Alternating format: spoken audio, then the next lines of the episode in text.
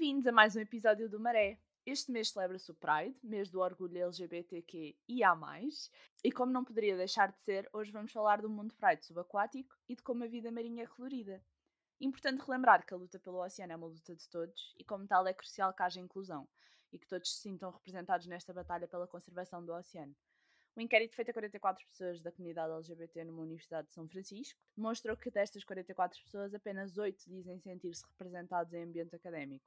37% considerou a necessidade de existirem exemplos LGBT importante e 32% considera que é muito importante. E, sobretudo, nesta altura uh, do ano em que temos a Shark Week, por exemplo, a acontecer, é importante perceber qual é o nível de representatividade e, e, a quem é que damos o spotlight nestes momentos em que a ciência é o, o foco. Nas minhas descobertas por estes dados, uh, descobri que uma das minhas heroínas, que é possivelmente heroína de muita gente na área de conservação marinha, a Rachel Carson, que é a autora do livro Silent Spring, era membro da comunidade LGBT. Eu não fazia ideia, não sei se tu sabias a lei, uh, mas, mas descobri isso há pouco e fiquei super surpreendida. No entanto, a realidade é que jovens pertencentes à comunidade são 8% mais prováveis de abandonar o ramo de STEM, ou seja, das ciências, as tecnologias, a engenharia e as matemáticas. Por um lado, por medo de represálias e de discriminação no ambiente de trabalho, mas também porque não veem pessoas semelhantes a si uh, na área que considerem modelos ou considerem uh, os seus heróis como eu disse há pouco da Rachel. É muito importante tornar as universidades, os laboratórios e até as conferências científicas locais seguros e que deem oportunidades de exposição que permitam levar estas pessoas exemplares, que muitas vezes são brilhantes, a jovens que possam não se sentir representados neste momento. Mas pronto, vamos dar um passo atrás e olhar um bocadinho para debaixo d'água hoje. Hoje não vamos olhar para os seres humanos, mas sim para o colorido e diverso mundo subaquático. Vamos falar sobre seres hermafroditas, protoândricos, sobre disrupção endócrina e até do papel fundamental da temperatura na determinação do sexo de uma espécie. E sim, são grandes palavrões, mas não se preocupem, nós vamos explicar tudo. Lei, fala-nos um bocadinho sobre o que é a disrupção endócrina e o que é que isso tem a ver com o nosso episódio de hoje. Obrigada, Catarina. Bom, primeiro eu queria agradecer por estar participando desse episódio, que eu tenho certeza que vai ser muito importante para conhecimento da comunidade em geral. E aproveitando essa temática, eu queria relembrar também quanto as nossas ações interferem na vida dos animais e, nesse caso, nos marinhos também. Venho apresentar situações que acontecem a todo momento e que muitas vezes não temos noções das consequências, que é o caso dos fármacos que consumimos. Um dos mais preocupantes é a pílula anticoncepcional, que muitas vezes é usada de maneira desnecessária quando existem outros métodos contraceptivos muito menos prejudiciais ao planeta e principalmente para nós. Quando excretamos fármacos principalmente cheios de hormonas, muitas ETARs, por exemplo, não estão preparadas para tratar esse tipo de composto, que ao longo do tempo também se torna resistente. Quando um composto não é tratado, ele é levado junto com o efluente até o recurso hídrico de descarte, que pode ser diretamente ou indiretamente o oceano.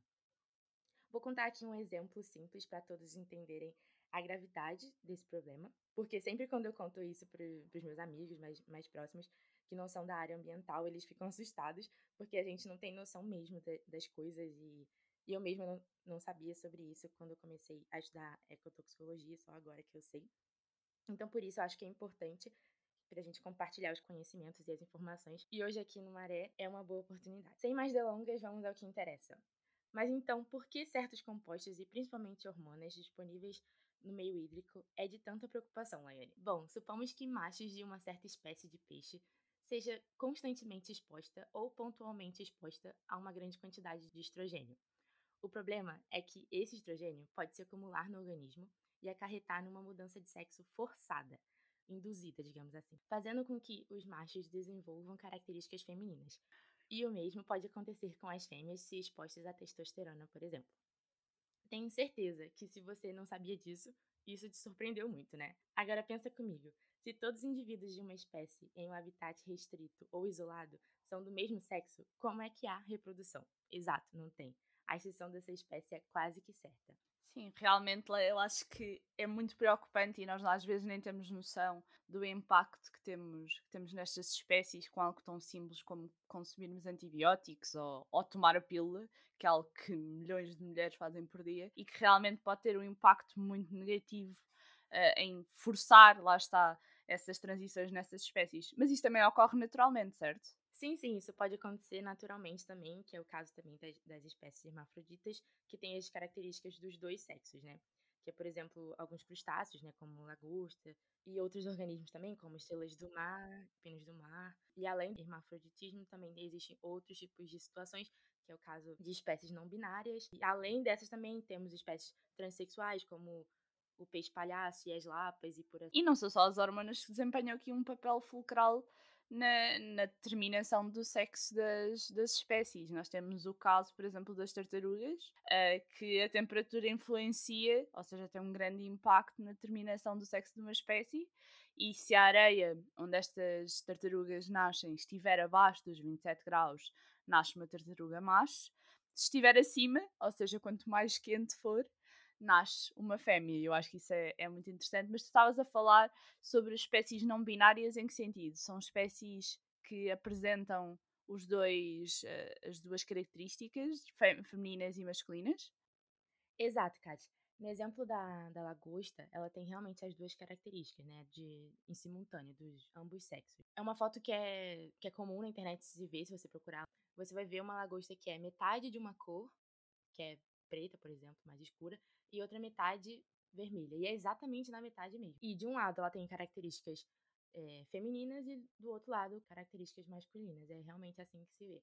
Não necessariamente tem ambos órgãos sexuais, mas quando se vê assim, você percebe que ela tem as características tanto de macho quanto de fêmea. Tem tipo as duas as duas características, ou seja, como se costuma dizer fenotipicamente, ou seja, o olho, o olho nu, tem as duas características. Que engraçado. Bem, hoje já falámos aqui de transexualidade no mundo animal, espécies não binárias, mas não ficamos por aqui. A homossexualidade e a coparentalidade por indivíduos do mesmo sexo é também uma realidade no mundo aquático. Um dos exemplos mais conhecidos são diversos pares de pinguins, em cativeiro, um pouco por todo o mundo, que formaram verdadeiros power couples. Em 2004, no Zoo de Nova York, os tratadores notaram que haviam dois pinguins, o Roy e o Silo, passavam todo o seu tempo juntos, nadavam juntos, cantavam um para o outro, até que estes dois pinguins começaram a tentar chocar, à vez, uma pedra. Uns meses depois, um dos casais heterossexuais de pinguins deste zoo, são pinguins de barbicha, é esse o nome destes pinguins, abandonou o ovo e o tratador decidiu dar este ovo ao Roy e ao Silo para ver o que acontecia. Este ovo veio a tornar-se Tango, o filho deste casal de pinguins machos, e esta história célebre tornou-se um livro muito conhecido que se chama E o Tango Faz Três. Foi uh, adaptado para uma história de crianças sobre estes dois pinguins que adotaram esta cria. E são agora já vários os exemplos de casais um pouco por todo o mundo. Sim, é super fofo. E se pudermos até, nós deixamos uma fotografia de alguns destes, destes pinguins no nosso Instagram. Portanto, sigam-nos Oceana Portugal no Instagram para verem isso. E temos já imensos exemplos. Temos o Skipper e o Ping no Zoo de Berlim, o Sven e o Magic no Zoo de Sydney. Ou seja, tem acontecido um pouco por todo o mundo e até em várias espécies. Eu sei que o Skipper e o Ping são pinguins imperadores e sei que o Sven e o Magic são pinguins de Gentoo. Portanto, este fenómeno de haverem machos que se juntam e que, que, demonstram afeto uns pelos outros e acabam por ser eh, co-parentes destes ovinhos e destas crias, acontece um bocadinho por todas as espécies. E não acontece só nas aves. Existem também evidências de que alguns mamíferos marinhos, como os golfinhos roados, que costumam viajar em grandes grupos de machos, geralmente formam uh, duos de machos dentro destes grupos e acontece também, por exemplo, nas orcas. As orcas, uh, estima-se que as interações sexuais entre indivíduos do mesmo sexo desempenham um, papel muito importante, uh, em particular nas orcas jovens, entre os 12 e os 25 anos, pelo que eu percebi.